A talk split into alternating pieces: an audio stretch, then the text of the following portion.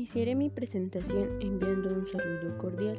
Mi nombre es Brenda Vivian Varela López. Curso actualmente el cuarto cuatrimestre de la licenciatura en Pedagogía en el Instituto de Educación Digital del Estado de Puebla, ubicado en el municipio de Nopalucan. El siguiente cuestionamiento proviene de la asignatura de Organización y Gestión de Instituciones Educativas. La primera pregunta es la siguiente.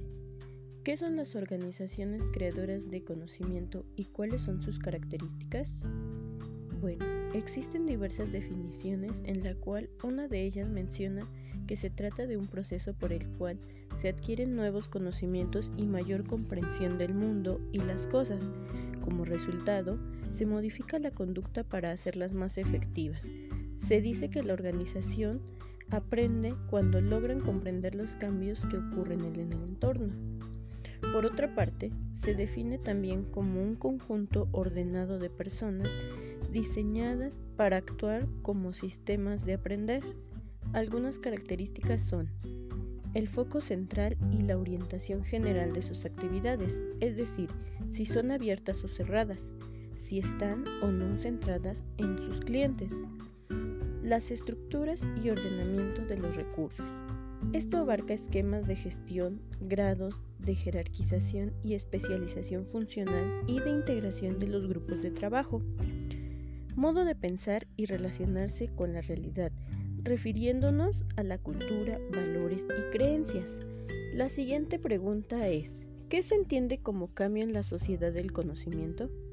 Generalmente se refiere a los cambios y transformaciones que actualmente se están produciendo en la sociedad. En el ámbito educativo se da lugar a nuevas metodologías y nuevos roles docentes.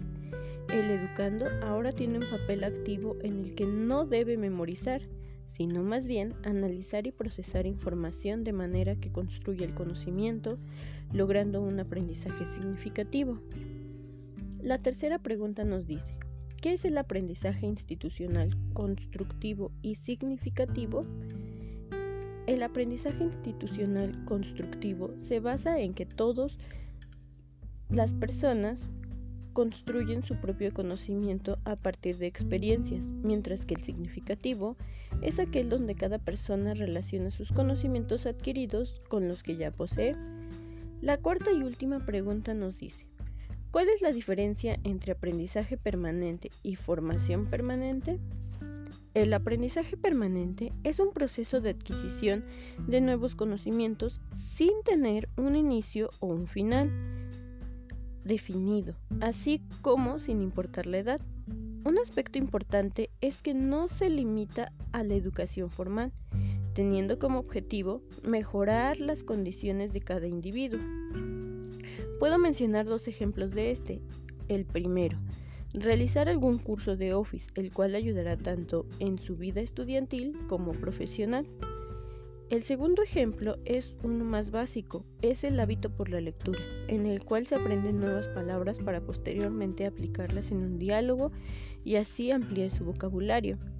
Ahora bien, a diferencia del aprendizaje permanente, la formación permanente va dirigida al profesorado, y se refiere al conjunto de actividades formativas dirigidas a mejorar su preparación científica, técnica, didáctica y profesional.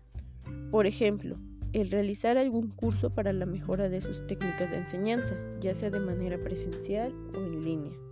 Otro ejemplo son los consejos técnicos mensuales en los que se buscan mejoras en todos los ámbitos educativos. Muchas gracias por su atención.